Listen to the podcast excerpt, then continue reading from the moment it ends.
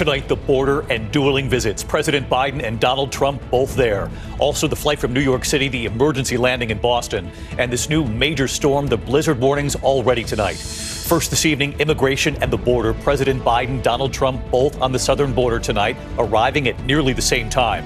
And President Biden's invitation to Donald Trump tonight.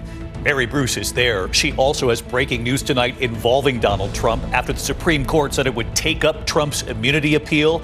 Tonight, special counsel Jack Smith and what he's now requested. The horrific scene in Gaza, what we're learning more than 100 Palestinians killed and 700 injured amid Israeli gunfire and stampede as much needed food was arriving. What the Israeli military is now saying tonight, Tom Soufi Burridge in the region. Here in the U.S. tonight, the horrific images coming in, the fires raging, and they've now turned deadly. The Smokehouse Creek fire, now the largest in Texas history, Matt Gutman is there. The fiery moments on Capitol Hill, Defense Secretary Lloyd Austin grilled about why he kept his hospital visit from the president. Martha Raddatz reporting. Vladimir Putin's stark warning tonight to the U.S. and NATO allies about any Western troops on the ground and the risk Putin says of nuclear war. James Longman reporting. Back here at home, the deadly police shooting, two officers shot, one killed, one wounded, authorities on the scene. New video tonight revealed of actor Alec Baldwin shown at the trial of the Rust movie armorer Hannah Gutierrez. Baldwin is seen firing a gun while close to crew members, pointing it as he gives directions, and the questions now being asked in court.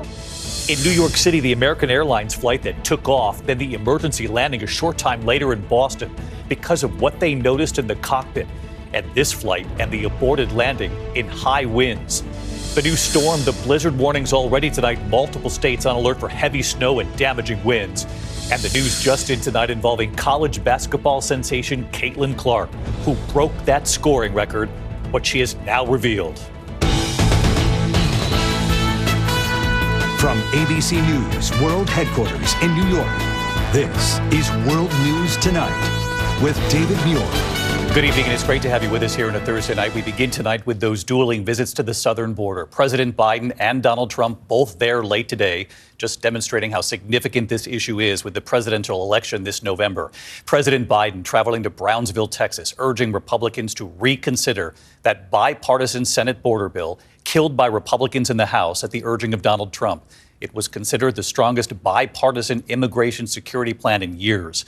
Donald Trump, meanwhile, in Eagle Pass on the Rio Grande River, calling it a very dangerous border, saying President Biden is to blame.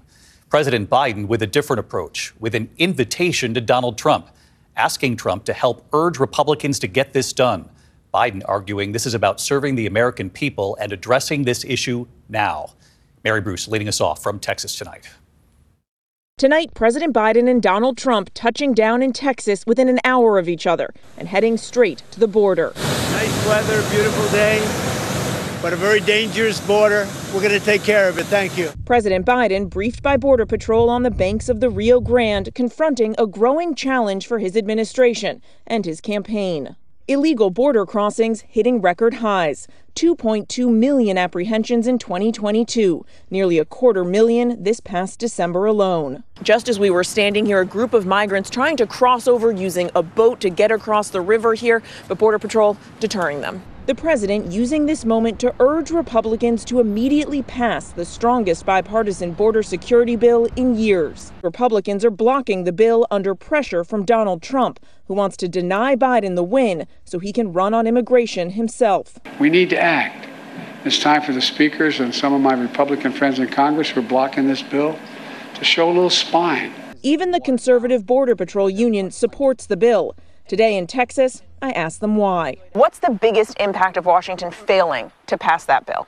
Um, the security of our country. Former President Trump urged Republicans not to pass that deal. What'd you make of that?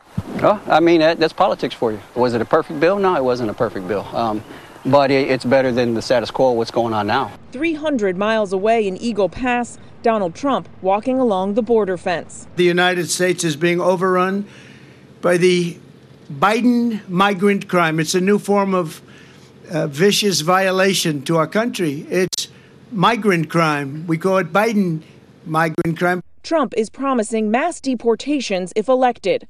But when he was in office, deportations actually dropped significantly, far below his predecessor, Barack Obama. Trump promised to build a wall stretching from one end of the border to the other. In fact, he only built about 50 new miles. Tonight, President Biden taking a much different strategy, urging the former president to put border security above politics to help solve the problem now. Instead of telling members of Congress to block this legislation, join me, or I'll join you in telling the Congress to pass this bipartisan border security bill. Instead of playing politics with the issue, why don't we just get together and get it done? Here in Brownsville, the sheriff telling me they need help now. It's putting a real strain. It is putting a real strain not only on our local law enforcement, but on our families, our, our school districts, our, our health uh, uh, workers. It's putting a strain on everybody. The president is still pushing for this bill, but aware of the political reality, he is also now considering taking executive action, including tough new asylum restrictions and capping daily border crossings. President Biden, well aware that immigration is now a political liability for his campaign, is eager to show voters he's addressing the issue. David. Border security front and center for both campaigns. Mary, while we have you, we had that breaking news last night here. The Supreme Court uh, taking up Donald Trump's appeal over presidential immunity. That's the January 6th case. Of course, the other federal case we're tracking is the documents case at Mar a Lago. Donald Trump wants that trial to be moved until after the election. Tonight, the special counsel, Jack Smith, uh, with his own proposed date for the trial in that case. David, that trial was expected to start on May 20th, but there have been disputes over how to handle these classified documents at trial. Tonight, Jack Smith is now proposing a trial date of July 8th. The Trump team, though, is still pushing for this to happen after the election. There's a hearing on this tomorrow, though, where we may hear more from the judge. David. Mary Bruce on both stories tonight. Mary, thank you.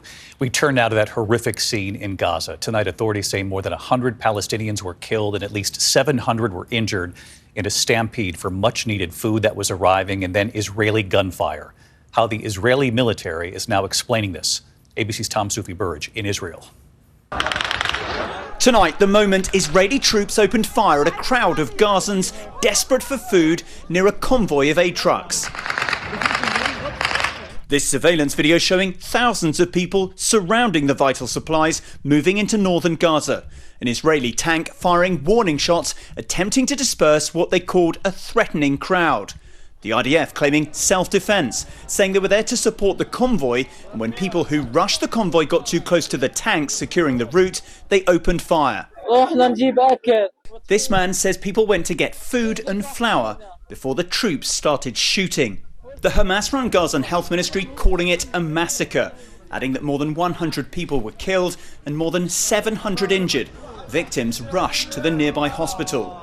Israeli officials pushing back, saying tens of those who were killed were crushed by the trucks and trampled by the crowd. We understand that a handful of people were injured, uh, wounded, or perhaps killed in the warning shots that we fired towards the people. Can you clarify whether those people were armed? That moved towards your troops?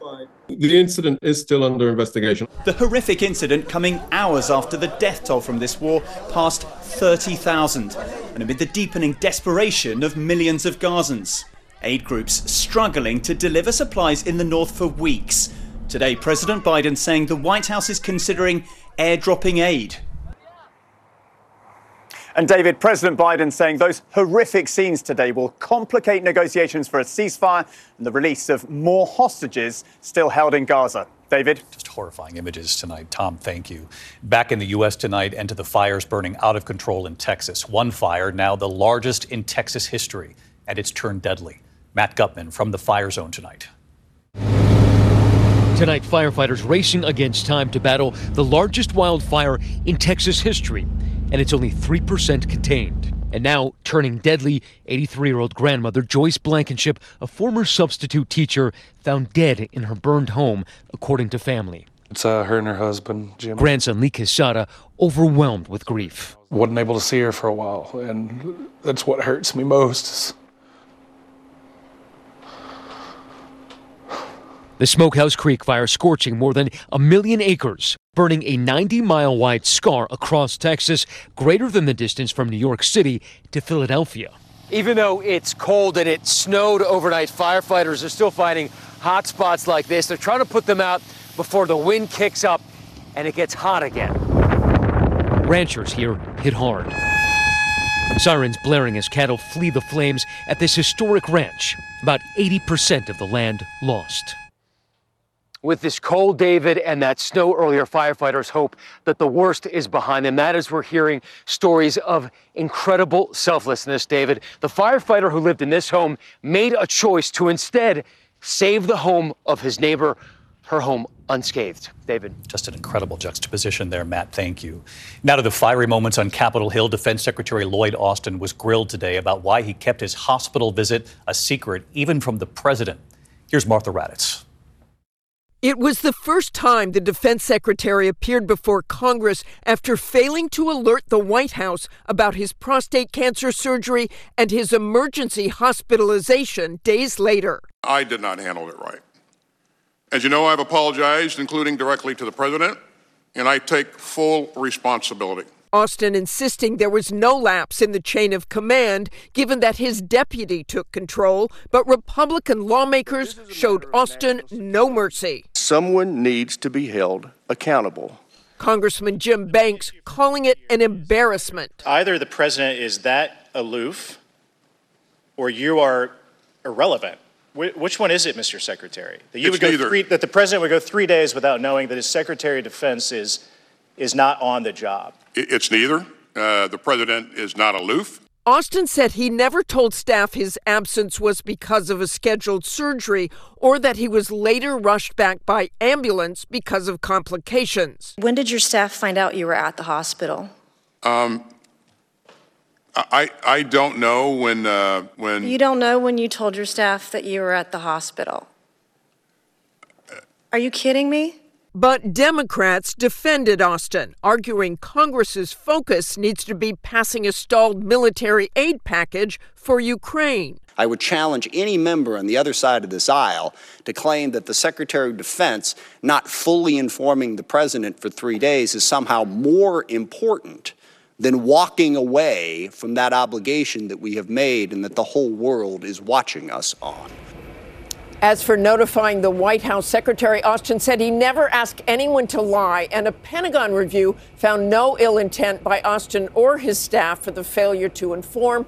But the Pentagon, David, is making changes in how to handle notifications. David? Martha Raddatz in Washington. Thanks, Martha. From Russia tonight, Vladimir Putin giving his annual State of the Nation address, and in it, warning the U.S. and NATO allies against any idea of troops from the West in this war with Ukraine warning of the risk of nuclear war. James Longman reporting in tonight. James.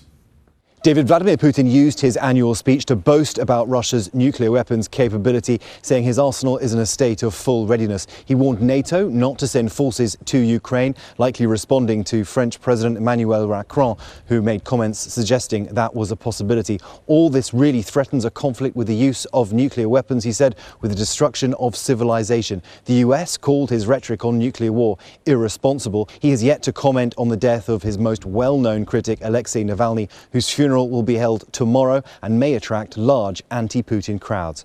David? Still no comments on Navalny, James. Thank you. Back here now and to newly revealed video of actor Alec Baldwin tonight, shown at the trial of the armorer on that Rust movie set, armorer Hannah Gutierrez. Baldwin is seen firing a gun, pointing it as he gives directions, and the questions now being asked in that courtroom. Here's Kayna Whitworth. Tonight, prosecutors in the trial for the armorer of Rust playing videos showing Alec Baldwin firing prop guns on the set days before cinematographer Halyna Hutchins was fatally shot. In one video, Baldwin firing off a gun filled with blanks. Even after someone yells, cut. I'm getting up. And this video showing the actor pointing his gun toward the crew as he gives direction. In the path of the gun, could you please move? Armorer Hannah Gutierrez heard urging the crew to get out of the gun's path. In court today, firearms expert Brian Carpenter testifying that as armorer, Gutierrez should have corrected Baldwin's behavior every time. Once you take on the responsibility of safety for another person, you take on a responsibility of making sure that you do what's necessary, even if it's inconvenient. But the defense arguing Gutierrez was assigned to other duties on that set, taking her away from her job as armorer. Ideally, would you believe there should have been two armorers? Yes, they should have had more than one armor on this movie. And tonight, Assistant Director Dave Halls emotionally recalling that moment a gun handled by Baldwin fired a live bullet, striking Hutchins. Did you speak to Ms. Hutchins when you approached her? I did. What did you say? Are you all right? Did she respond? Yes. She said, I can't feel my legs. Last year, Halls pleaded no contest to negligent use of a deadly weapon for not checking that gun. And David, he said he wanted to testify to make sure something like this never happens again. David? All right, Kayna, thank you. We're also tracking breaking news coming in at this hour after a deadly police shooting in Independence, Missouri, a suburb of Kansas City. Just a short time ago, authorities revealing four officers were shot, one was killed, several wounded. Authorities also revealed a court officer was also killed while serving an eviction order. The suspect is now under arrest tonight. When we come back here, the American Airlines flight taking off from New York City, making an emergency landing in Boston just a short time later because of what they noticed in the cockpit. And then the other flight tonight aborting its landing right in the middle of very high winds, and you'll see it in a moment here.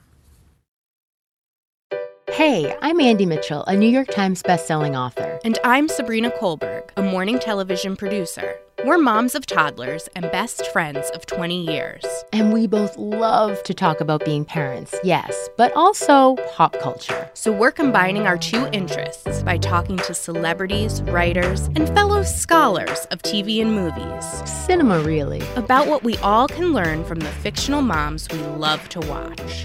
From ABC Audio and Good Morning America, Pop Culture Moms is out now wherever you listen to podcasts.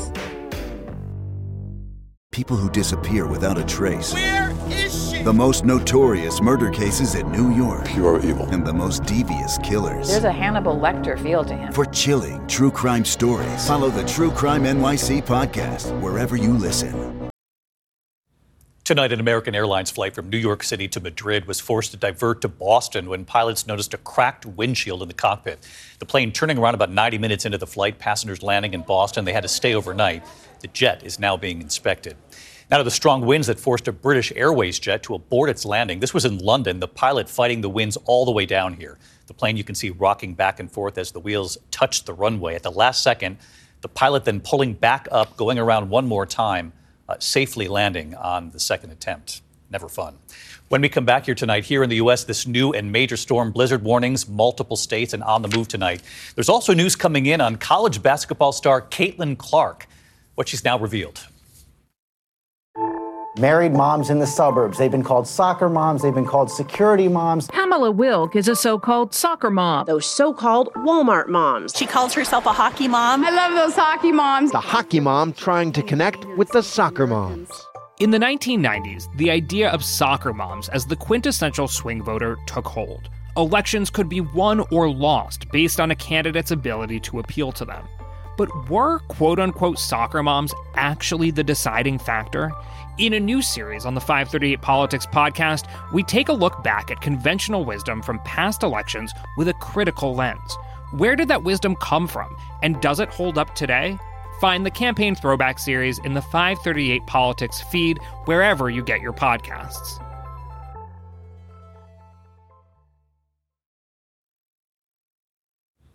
To the index of other news, a major storm moving into the west, heavy snow, rain, and strong winds, watches and warnings in at least nine states already. A blizzard warning in effect across California's Sierra Nevada mountains, up to 12 feet of snow possible. Colorado bracing tonight, too, as the system now moves west. And then the temperature whiplash.